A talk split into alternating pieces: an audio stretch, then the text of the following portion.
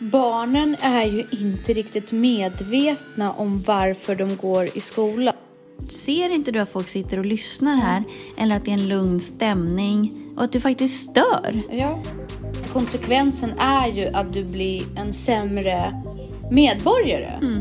Och att det är du som ska leverera. Det är inte din mamma som ska tvinga dig att göra en läxa, utan du ska leverera. När du når en speciell utvecklingsnivå, då inser du dig själv ansvaret som du måste ge samhället. Individen ska få ta sitt utrymme, men det bedrivs i en gruppform, vilket Det är går helt... inte. Det går ja, inte. det går inte. Tänk dig, för du har... eh, Du måste visa respekt mot de som arbetar. Själva plikten i sig är ju en handling att utföra någonting man är ålagd att göra. Men den drivs ju av olika drivkrafter. Men de anstränger sig. De Aha. offrar. De Okej. uppoffrar. Varför ska jag uppoffra men Ja. inte någon annan? Se så duktig jag är på att uppoffra det här. Oj då, ah, det Ja, låter men- inte kul. Nej, precis. Och det är därför man kallar på andra. Ska vi stänga butiken nu innan vi går igång på riktigt? Nej, jag är jättearg nu. Vara nyttig, gilla läget, hjälpa när man kan hjälpa. Mm. Hej Jessica. Hej Tanja. Nu var det inte så jättelänge sedan vi såg sist. Nej, vi mörsar på lite här nu när vi faktiskt... I Sandhamn. Ses. Ja, precis. Det har varit en magisk dag. Fantastiskt. Det är det ju jämt. Hur många steg har vi gått idag? Eh, du har ju säkert gått fler för du eh, tog ju en liten uh, springtur på morgonen. På så här 150 kilometer var det, eller hur? Och sen så hade du ett pass emellan också. Men jag personligen ligger på 23 000 steg än så länge. 14, 15 kilometer ungefär. Men du har ju också gått när jag inte har gått, så att vi kanske ligger på samma. Jag har cyklat. Mm. Men du har promenerat med Viktor när jag inte var... Fast vi gick ju bara ner till byn och tog en glass. Och snackade lite. Så att egentligen ligger jag på minus för att jag gick till byn och tog en glass. Jag har tagit 25 000 steg. Med din mobiltelefon. 20 kilometer. Ja. Det känns väl ändå rimligt. Sa de båda och la en chokladbit i munnen. Ja, så ointressant. Men det, man ska ju njuta.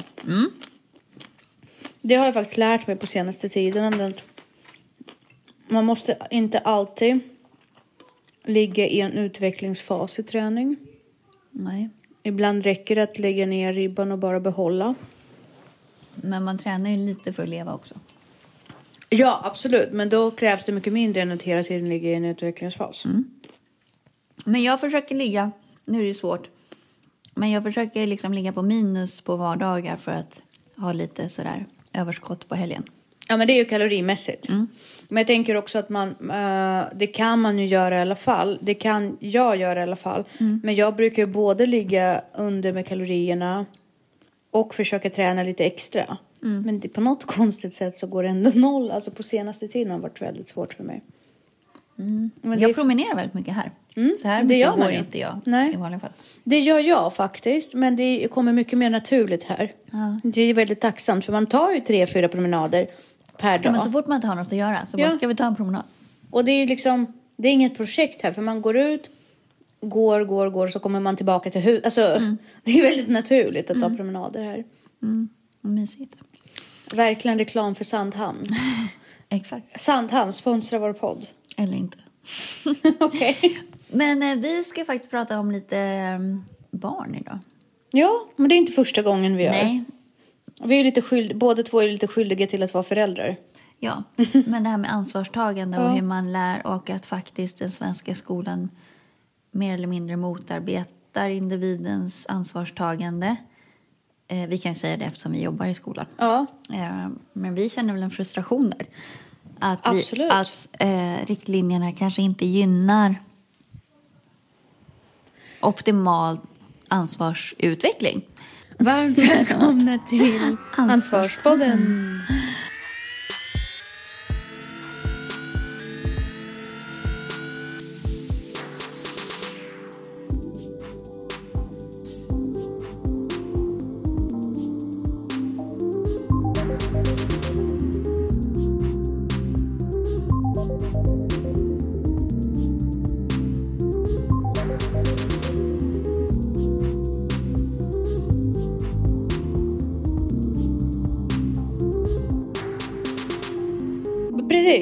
Pratat om det eh, så har vi också pratat, eh, eller jag drog ju fram i alla fall den linjen att barnen är ju inte riktigt medvetna om varför de går i skolan. Nej, det är ju ett jättestort problem. Ja, du säger så här jag förstår inte hur de inte känner en pliktkänsla inför att göra sina läxor. Varför de inte gör, alltså de, de känner ingen så här, ett, en skyldighet till att En göra del barn gör ju det. En del barn gör det, men en del barn gör ju verkligen inte det. Nej. Och då tänker vi på våra barn framför allt. Jag tänker att där är ju också skolan som vi är en del av. Eh, om ett barn inte gör sin läxa så tänker... Det blir ju samtalet hos läraren blir ju att det är förälderns fel automatiskt. Eh, och man pratar över huvudet på barnet. Men egentligen borde ju barnet få veta direkt att det är du som inte har gjort din läxa. Precis, det är för du du har som ska ha gjort den. Ja, eh, och att det är du som ska leverera. Det är inte din mamma som ska tvinga dig att göra en läxa, utan du ska leverera. Men barnet får ju nästan inte ens veta att den, det spelar ingen roll om den inte har gjort läxan eller inte. Det är Nej, men- här, ja och sen så hade Ludvig inte gjort läxan. Liksom. Och då blir det också, det är den, det barnet får med sig också, så här, men det är mammas fel att jag inte har gjort läxan. Ja, men precis. Och jag tycker inte, det kan man, alltså det finns ingen för tidig ålder att Nej. en barn ska få den ansvars, där du har en läxa att leverera.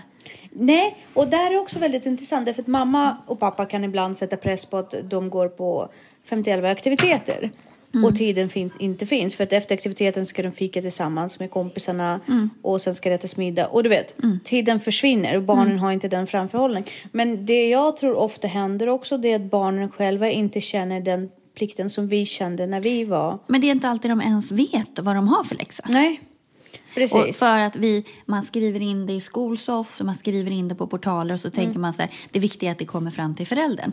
Nej, jag tycker att alla barn, när vi var små, man fick ju en kalender i Ja, skolan. precis. och där skrev man upp sina läxor. Precis. Och det gjorde alla tillsammans. Och jag har jobbat på andra skolor där man har en, en bok där man planerar upp hela sin studietid och man skriver upp alla... Det är så här, nu skriver, tar alla fram sin bok och skriver ner läxan. Ja. Att det är liksom inte den här digitala portalen som förslöar. Liksom, så bara, ja, men jag behöver inte skriva upp någonting för det står ändå i Skolsoft. Och så hittar man inte i Skolsoft och sen oj hoppsan. Men det, det, precis, och jag tycker inte att det digitala underlättar nödvändigtvis. Jag har gått över helt till manuell kalender och haft det i flera år nu. Ja men det är något att fysiskt skriva ner det. Precis, det, det gör ju också, det förankras i hjärnan på ett annat sätt. Därför det är motoriken som liksom befäster det i hjärnan. Och, men samtidigt ja, eh, så är det ju det här också att barnen inte vet varför de går i skolan. Och vi är dåliga på att förmedla, alltså när jag säger vi, då menar jag skolan. Vi har, vi har inte redskapen och retoriken och riktlinjerna kring hur vi förklarar till barnen att ni är statens investering. Staten lägger pengar i er för att ni ska bli arbetskraft åt staten sen. Det, det, det är något fult över det. Alltså det är verkligen så här, man har... Det är som att man befläckar individualismen med någon grupp arbetar... Ja men det blir kommunism när du pratar sådär. Liksom. Ja, men det blir, ja, det har du rätt i. Det är rent av, det, men det blir så omodernt. Det är så nej, men jag ska ju, barnen har rätt att göra vad de vill sen. När vi, Ja, men det är ändå så Absolut. Det är en förmån att du får gå i skolan. Ja. Du har en skyldighet att göra det bästa av det. Exakt. Alltså det, det är ett privilegium att du får vara här. Man sjabblar inte bort det. Nej, precis. Men barnen växer upp med en känsla av att de, de är berättigade. Ja, men så här, de- gör oss en, det är de som gör oss en tjänst att Ja, de men är lite, där. lite grann så. De det är vad- du som har fött mig. Jag har inte bett om att bli född. Du har fött mig. Du har satt mig i en skolsystem som jag inte blivit ombett. Absolut. Men, och du, men du, sätter mig inom ramar som jag inte är född till att följa. Nej. Men det blir väldigt mycket så. Och det är den, den kritiken vi får. Mm. Som, det är därför vi är så maktlösa som pedagoger. Mm. Att, att eftersom det finns en hel värld där ute Mm. som är eh, som, alltså, som är så fri att det inte funkar i verkligheten. Liksom, Ja. Förstår du? De, de förankrar inte saker och ting praktiskt barnen på Nej, men det sätt. där är jätteviktigt. Att, och det har man som en skyldighet för, som förälder också. Att tala om för sina barn va, när de börjar skolan varför de ska gå i skolan. Absolut. Det har ju liksom, Jag har ju sagt det väldigt ofta till Elisabeth. Ja, du får bli vad du vill när du blir stor. Men poängen är ändå att du genom detta tjänar samhället. Precis. Men grejen är att det finns en anledning till att man är myndig när man är 18. För att barn förmår ju inte att veta vad som är bäst för dem alla gånger i det långa loppet. Och de kan inte tänka så långt fram. Och det, det handlar ju också om, om man bara ser det som individen, ju bättre det går för dig i skolan, desto större frihet får du automatiskt sen. Exakt. Och större valmöjligheter. Ehm, Exakt, och det, det, ingenting går emot egentligen att tjäna samhället Nej. av det. Även om du blir en influencer, även om du blir en content creator, även om du jobbar inom väldigt, eh, väldigt kreativa miljöer så, kan, så är du fortfarande till för att tjäna samhället. Ingenting av det här gör du autonomt. Du måste ändå få pengar och de måste komma någonstans ifrån och du måste ändå skatta. För det kan du inte heller komma undan. Men det här icke-kravställandet också. Att så här, ja, alltså det ställs inte så mycket krav på ett barn i skolan. Det gör inget att du inte har gjort läxan. Det gör inget, alltså i slutändan, det enda konsekvensen är att du får sämre betyg. Men det finns inget så här, oj du fusk, alltså det har ju vi haft exempel på på vår arbetsplats. Ja, du fuskade, men det gör inget, du får göra om provet. Utan konsekvenser och du har samma möjlighet att få ett högt betyg. Det är ju jättekonstigt. Då skulle jag ju fuska hela tiden för det värsta som kan hända om någon kommer på är att du får göra om provet. Exakt. Och det är ju knappast, alltså att få göra provet två gånger. Det är ju inte till en nackdel. Nej, exakt. Så att vi lär ju dem. Men det, det, jag tror att det har att göra med just att de här, de fattar inte vad slutresultatet är. Konsekvensen är ju att du blir en sämre medborgare. Att du inte gör läxan. Mm. Ja. Det- kommer belasta dina jämnåriga Exakt. längre fram. Exakt, det är det. Och det förmedlar vi inte till dem för det är så pinsamt Mm. på något sätt och fel och vi ska inte ge dem den. Fast så är det. För att jag kan känna som en frustration att jag som förälder är mycket hårdare Mm. än vad jag är som lärare. Och jag skulle vilja att mina barn blev hårdare bemött i skolan, att det ställdes högre Mm. krav på dem i skolan. Jag kan ställa hur krav, så höga krav som helst som förälder. Ja, men om Men inte... de kommer ju alltid undan i skolan. Precis. Alltså om jag tittar på dem lite, om de har hoppat över att göra läxan och jag blir l- irriter, inte Mm. irriterad, men att jag uttrycker att det här känns inte okej. Så länge skolan liksom, det värsta som kan hända är ju så här, ja du fick ett dåligt betyg. Mm. Jaha, ja men det bryr sig väl inte de om. Nej. Och, och, det, och det, där är det ju jätteviktigt att förklara för dem för att när du får dåliga betyg Mm. så blir det en samhällsbörda. Nu sitter jag och pratar om det här också. Det är viktigt att understryka som förälder till ett ADHD-barn som kommer börja på en resursenhet.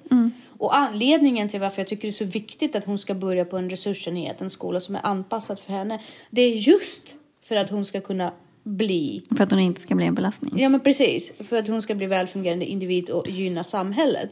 Och det jag förstår att hon är inte byggt för samma ramar som den vanliga skolan har gett.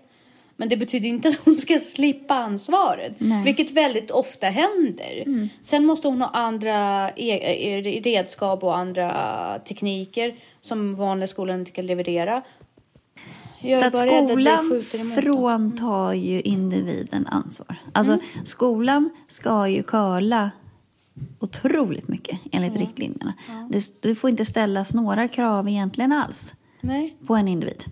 nej. Och det är inte jag så säker på att jag kommer fortsätta vilja ställa upp på. Nej, Så jag kanske måste byta yrke.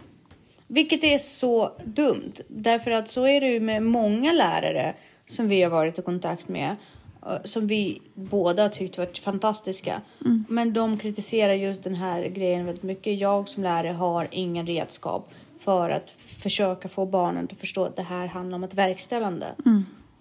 Därför det finns ingen skam i att inte göra Nej, det. och det är också det här att det inte finns någon skam om en elev kommer för sent. Så kan han bara gå rakt in i klassrummet och, och bara Hej, här är jag. Ja. Mitt, man bara, men ser inte du att folk sitter och lyssnar här? Eller att det är en lugn stämning och att du faktiskt stör? Ja. Om man kommer för sent så smyger man in Mm. och säger ursäkta, ursäkta, liksom. Ja, och det, det, det, det, och det har vi pratat om också, att en ideologisk struktur har fallit. Mm. Människor Och det står också ganska tydligt i när barnen tog makten. Och, och all det här med att vi är ju så rädda att vi kommer bli kritiserade. För det finns inga riktlinjer. Och det finns inga riktlinjer. Det fanns riktlinjer. Det fanns civilkurage. Det fanns gemensamma normer. Men nu är allting okej så länge det inte skadar andra. Och det skadar ju inte dig om någon annan kommer in och, och är ohyfsad. Visst, den personen är ohyfsad. Jo, fast det men, det, men det är så den uttrycker sin individualitet. Förstår ja, du? just, men det är också så här att man får ju störa väldigt mycket på andras bekostnad. Du får ju ta väldigt mycket av andras lektionstid liksom. Och det är okej för att du har rätt att vara som du är. Alltså att Mm. det accepteras. Nu när man har, har man bestämt att skolan ska bedrivas på det här sättet som den bedrivs i gruppform, Mm. i liksom så här, då kan man inte ha för stort individuellt spelutrymme. Mm. Utan folk måste anpassa sig efter gruppen så att gruppen kommer framåt. Mm. Men den svenska skolan är ju i mångt och mycket också individen ska få ta sitt utrymme men det bedrivs i en gruppform vilket Mm. Det är går helt... inte. Det går ja, inte. det går inte. Det är, allting är ju alltså den här Philips kurva, smör Ja. eller kanoner. Liksom. Ja. Jag vet inte om, men, men om det är en bra liknelse. Så att antingen så blir det väldigt mer individuellt och då, kommer, då kan vi inte ha några gruppnormer Mm. Nej, alls. Utan precis. då får vi anpassa oss Då kan vi inte bedriva grupp. Nej, grupp liksom. Eller så får det vara grupp och då får vi sätta normer som förutsätter att alla offrar lite för att kunna vara gemensamma. Ja, vi kan inte lägga ner massa tid på att Nej. bara hålla ihop grupp, gruppen utan Precis. det är undervisning som är det viktiga. Precis som jag tycker att det inte är rätt att barn som har diagnoser i vår skola har rätt att ha huvudbonad. Medan andra barn inte får ha det. Därför att jag tycker att i så fall då ska, inte, då ska alla få ha det. Ja, Därför att det enda som kommer med diagnoserna då, det är fördelarna av att uttrycka sin individualitet mer. Eh, och det tar ju de barnen gärna och utnyttjar, för de är barn. Ja, och jag tänker det där med huvudbonad det är en sån här infekterad grej. För att det är en gammal grej att det är Mm. ohyfsat att ha huvudbonad. Samtidigt som jag kan känna att speciellt i tonåren så är det ett sätt att skydda sig mot omvärlden. Ja, och om det är det som gör att jag orkar gå till skolan, om jag åtminstone får stänga in mig, Ja. fine. Ja, men då tycker Liksom, jag att alla ska ja, få då det. ska alla få ha det. Ja. Alltså, och jag blir inte provocerad om någon kommer in med keps på sig. Alltså, det spelar inte mig någon roll överhuvudtaget. Jag blir provocerad för det finns en regel som Ja. säger att man inte får det i vår skola. Ja. Vilket gör att jag har en plikt som vuxen. Absolut, men jag blir... Du, eller, alltså, så här, absolut, nu bryter du mot en regel, kan du ta av kepsen. Men jag blir ju inte provocerad av människor som har Mm. Ja, keps. nej, nej, nej, nej, men att jag har blivit satt i en position. Ja, att jag måste säga till. Precis, Det är likadant om- som att du måste säga till med tuggummi, du måste säga Ja. till med telefonen, du måste säga... Så att helt plötsligt är man en jävla ordningspolis. Det är till och med att du ska jaga vissa elever på morgonen för att de måste lämna in sin telefon. Det är inte så att de kan komma själva och lämna in den, utan det är då mitt ansvar som lärare att se till att person X lämnar in sin telefon på morgonen. Det är ju orimligt. Och det orimliga i det här är ju att det, den lilla individen har ju två föräldrar som Ja. är faktiskt ansvariga för det. Varför fan? varför kan har inte de en telefon? Nej, men varför kan inte de se till Mm. att ungen lämnar in mobilen? Ja, för de är på jobbet. Jo, men de får ju ha ett snack då. Men uppenbarligen eftersom man har kommit till den punkten så hjälper väl Ja. inte snack. Nej, men precis. Och då, då, men då, då blir jag väldigt provocerad därför att jag får i uppgift att fostra andras precis. barn. Och det är inte det som din, Min uppgift är att ge dem en meningsfull fritid. Mm. För jag är en fritidsledare, en fritidspedagog. Vilket innebär att jag ska se till att de lär sig rekreation Mm. på ett utvecklande sätt. Jag ska inte fostra dem. Jag ska inte tjafsa med dem om att de har keps eller inte har keps. Jag kan ha den Mm. diskussionen med dem, absolut. Men det ska inte vara min arbetsuppgift Nej. att jaga in dem. Och samtidigt så vet jag vi har, det har ju också pratats om att alla diagnoser är de är liksom, många är gränsfall. Vissa kan ha väldigt stora drag av vissa diagnoser men inte få en eh, skriven liksom, diagnos. Alltså diagnoser får du ju bara om du inte kan hantera det. Precis. Men vissa har ju svårt och måste anstränga sig och anpassa sitt liv. Och då kan jag säga så här, där är också kepsen en gränsdragning. Varför ska någon som har fått en skriftlig diagnos ha, få ha keps och någon vars förälder inte vill utreda den men ändå behöver de här i, få ha, inte få ha en keps. Och samtidigt jag som kanske ibland behöver ha keps på mig av andra kosmetiska anledningar inte får ha keps på mig.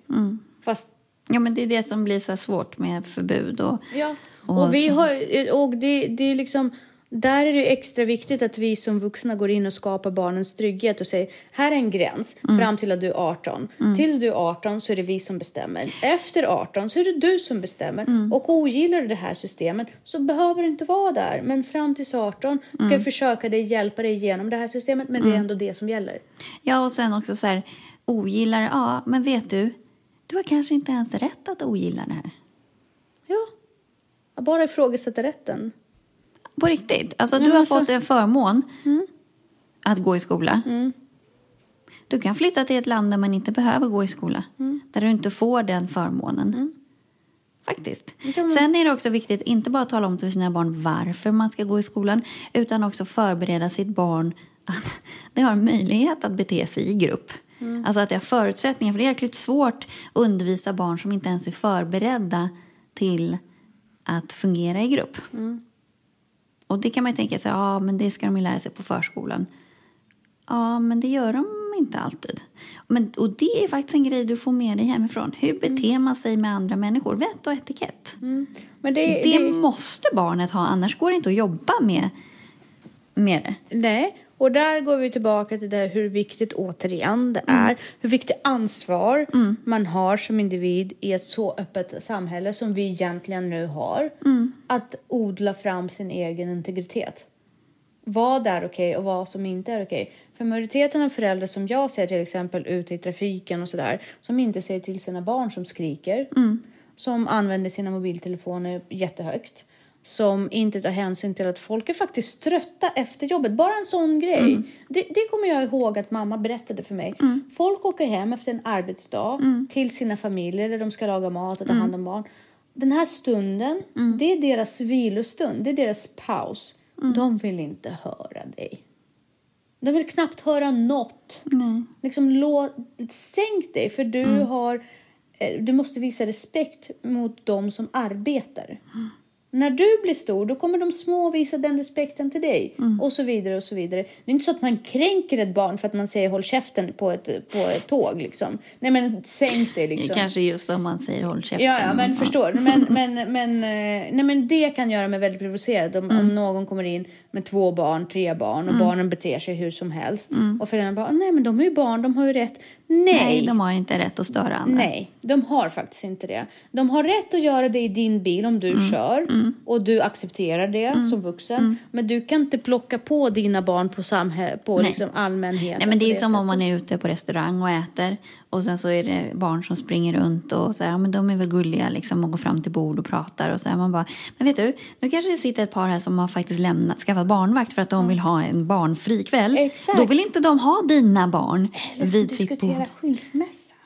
Nej men alltså på riktigt. Eh, Som inte heller vill. Eller av all, av, det kanske sitter någon som har tagit beslutet att inte skaffa barn för att slippa skiten. precis. Nej men alltså då ska Ja. de inte få dina barn. Nej. Det, nej men det, det går inte och det fostrar vi inte. Och sen så kommer barnen till skolan och så fattar de inte det här med pliktkänslan. Nej. Och det är, det, det är en enorm björntjänst för dem. Mm. Därför att om de inte har en pliktkänsla, då har de inte förmågan att mata timmarna som behövs för att skaffa vilken erfarenhet som helst Nej. i livet. Skriva, läsa, idrott, vad som helst. För att nå resultat och äga en färdighet så krävs det 10 000 timmar för att bli proffs inom det. Om de inte känner plikten av att göra det, då kommer inte de göra det för att de är barn. Men det där är ju intressant för att det finns ju olika typer. Alltså det finns ju den här moraliska pliktkänslan. Eh, och just det här vad, vad plikten kommer ifrån. Alltså själva plikten i sig är ju en handling att utföra någonting man är ålagd att göra. Men den drivs ju av olika drivkrafter. Och det är alltså de här delarna man måste Lära barn. Ja, alltså mm, plikt. Alltså pliktetik, eh, att bidra, samarbeta. gilla läget liksom. Vara nyttig, gilla läget, hjälpa när man kan hjälpa.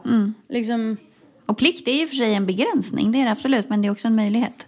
Men det är en begränsning på bekostnad av att du får bo i det här samhället. Ja, precis. Det är ju liksom, det, det är som den här gruppformen som Ja, vi pratar om. precis. Om du vill ta del av den här kakan, Ja, då måste du precis. ta, ta en begränsad del av den här kakan. Ja. Du kan inte liksom, det här är ingen buffé. Nej. Du får en portion och du kan inte klaga på att det är för lite. ja. För att du Men det- får en portion. Men det har ju också det här när plikten blir en, plå, en, liksom en pålaga, eller vad man ska säga. Jag har inte bett om det här. Nej, men om du tittar i det stora hela, någonting har du bett om. Det är klart. Och då är det också det här med dygd. Huruvida plikten är självpålagd om den kommer inifrån eller om den kommer utifrån. Plikt kommer ju inte inifrån. Jo, men om det är en dygd. Jo, men om det är en dygd, Ja, precis. Självpålagd plikt Men, ja, kan ju vara. men det fostras ju fortfarande av din omgivning. Det är ingenting som du kommer fram till själv. Liksom. Mm. Nej. Det fostras ju av Men det föräldrar. här har ju också med självkänsla att göra. Absolut. Har du hög pliktkänsla, i alla fall självpålagd, så är du ju hyfsat kapabel, förhoppningsvis, vilket torde leda till högre självkänsla.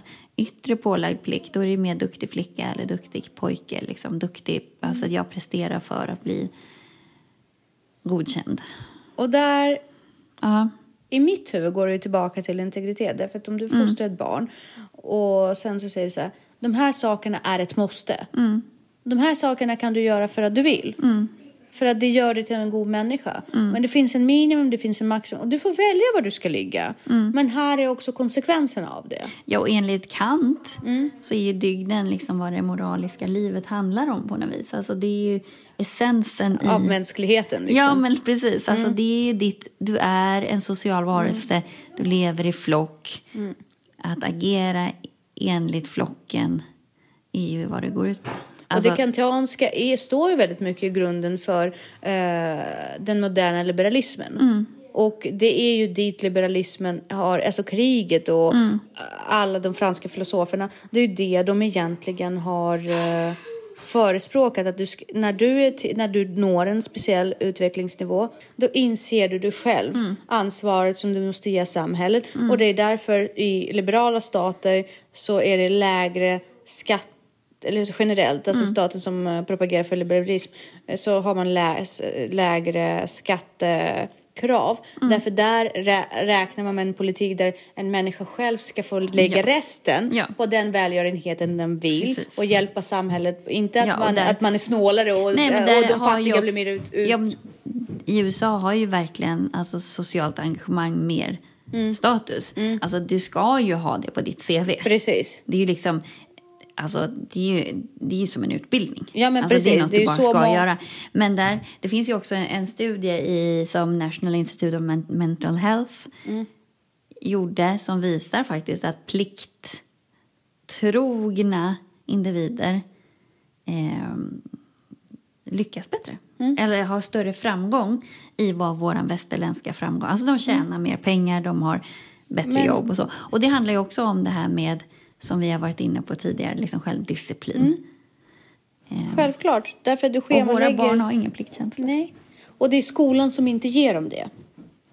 Ofta. En plikttrogen person har ju också oftast en plan när eh, det misslyckas eller det inte blir som man har tänkt sig. Alltså det är enkelt också att se vilka de plikttrogna är på en arbetsplats. Vilka kommer i tid, vilka tar sitt ansvar. Vilka stannar de timmar Ja. På skolan? Precis. Eh, men vilka inte tjallar på sina kollegor? Ja.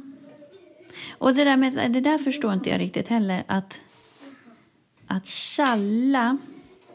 Om någon kollega begår ett misstag eller inte har önskvärda egenskaper så börjar man väl med att prata med den personen och hjälpa den. Det här är det vi vill ha ut av dig. Nej, därför där har plikten inte fostrats. Om någon begår ett misstag i någon, eller inte fullföljer plikten i det du fullföljer plikten. Om du gör det av egen vilja för att du har förståelse för att det krävs så skiter du om någon annan inte gör det. Du bryr dig om att du gör det. Men om du gör det, om det är påtvingat och du har lilla flickakomplexet Då blir det inte så. Då går det till mognad. Alltså det, det är ju mognad. Förstår du? Om du kommer in till ett, ar- äh, ett arbete och du går igenom arbetsintervju och arbetsgivaren säger det här är dina arbetsuppgifter. Jag litar på att du utför dem. Och så gör du det för att du får betalt för det. Då skiter du egentligen om någon annan inte gör det. Absolut. Men om du jag har inte egentligen- ens tid att Nej, se vad andra nej. gör. Men om du egentligen inte vill vara där och du egentligen inte är nöjd med din lön men stannar ändå av olika anledningar. Då blir du lite bitter. Och då börjar du söka fel i andra. Men jag upplever ju att även folk som tjallar på kollegor eller klagar på andra och så, det är ju sådana som verkligen verkar vilja vara där och känna, alltså det är de som man upplever tycker att de är de viktigaste och mest kompetenta spelarna där.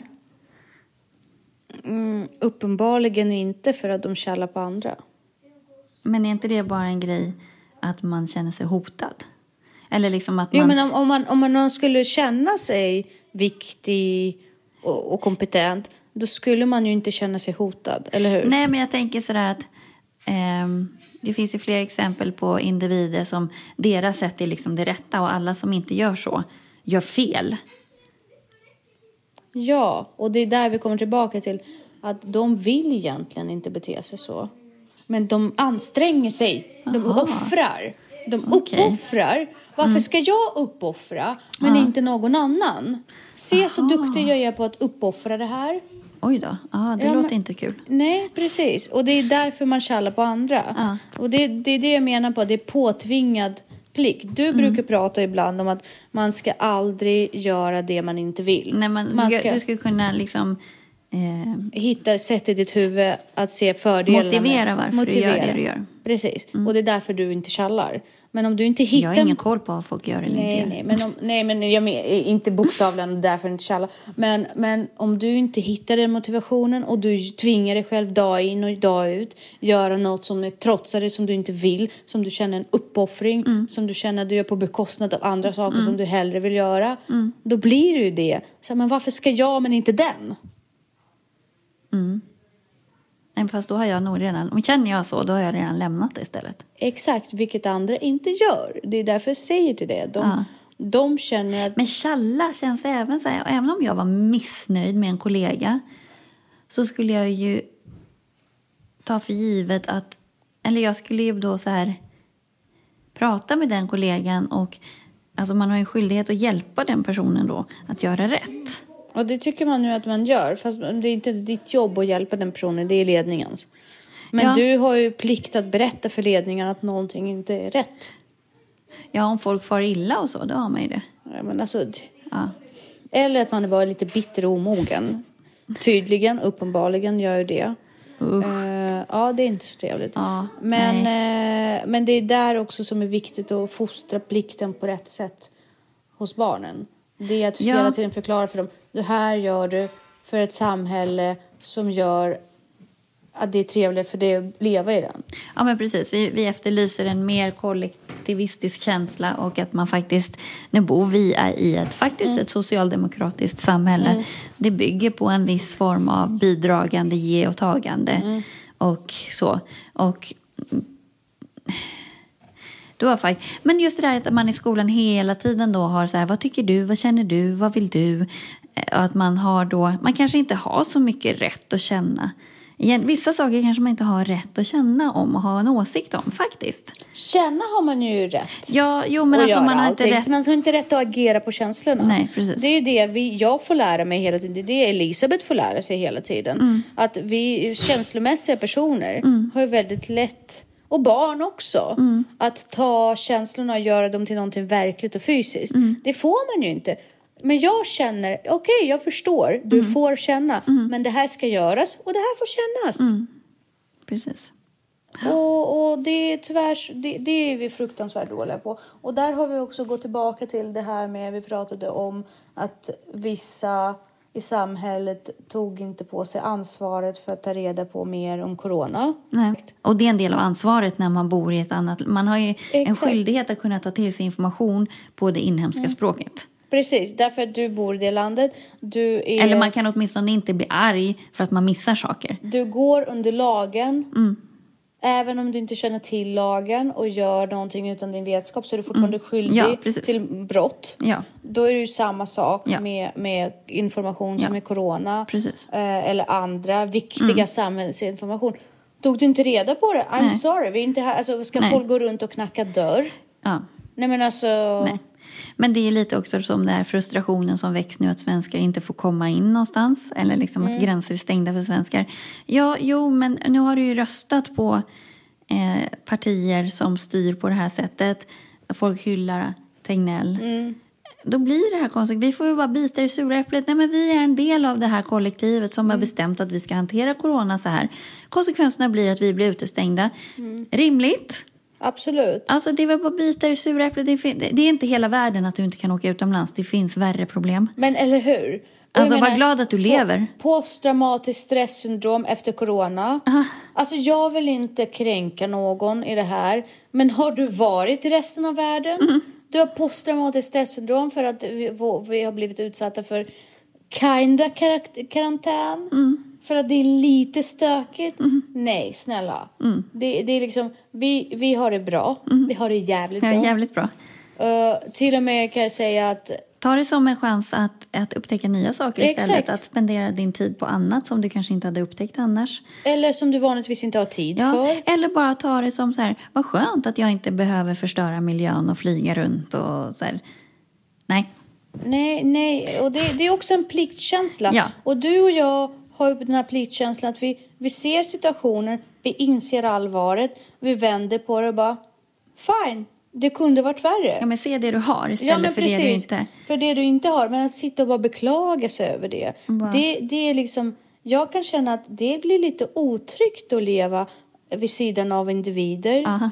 som får posttraumatiskt stresssyndrom för att vårt land har blivit drabbad av liksom en sjukdom och du har inte ens varit sjuk. Nej. Men det är jobbigt Och du för dig att ha ens- det här fula i, i... Ja, men du har inte ens varit med om en lockdown. Nej, nej, precis. Men det, det är så nära, det obehaget är så nära en på Ja. att jag kan inte se det. Lite som de som blir arga på romer Mm. för att de stör deras vision av att det här landet är perfekt. Ska vi stänga butiken nu innan vi går igång på riktigt? Nej, jag är jättearg. Ja, nej, men- nej, jag men- Absolut. Jag tycker att vi lägger ner det. Men på, för att dra ihop säcken lite. Mm. Det är viktigt att barnen fostras med en pliktkänsla så de faktiskt förstår varför de måste göra vissa saker. Mm. För vissa saker måste göras och om och om och Mm. om igen. Och med det kommer också en tacksamhet. Och vi, det har vi Ja. kommit fram till att tacksamhet och ansvarstagande leder till lycka.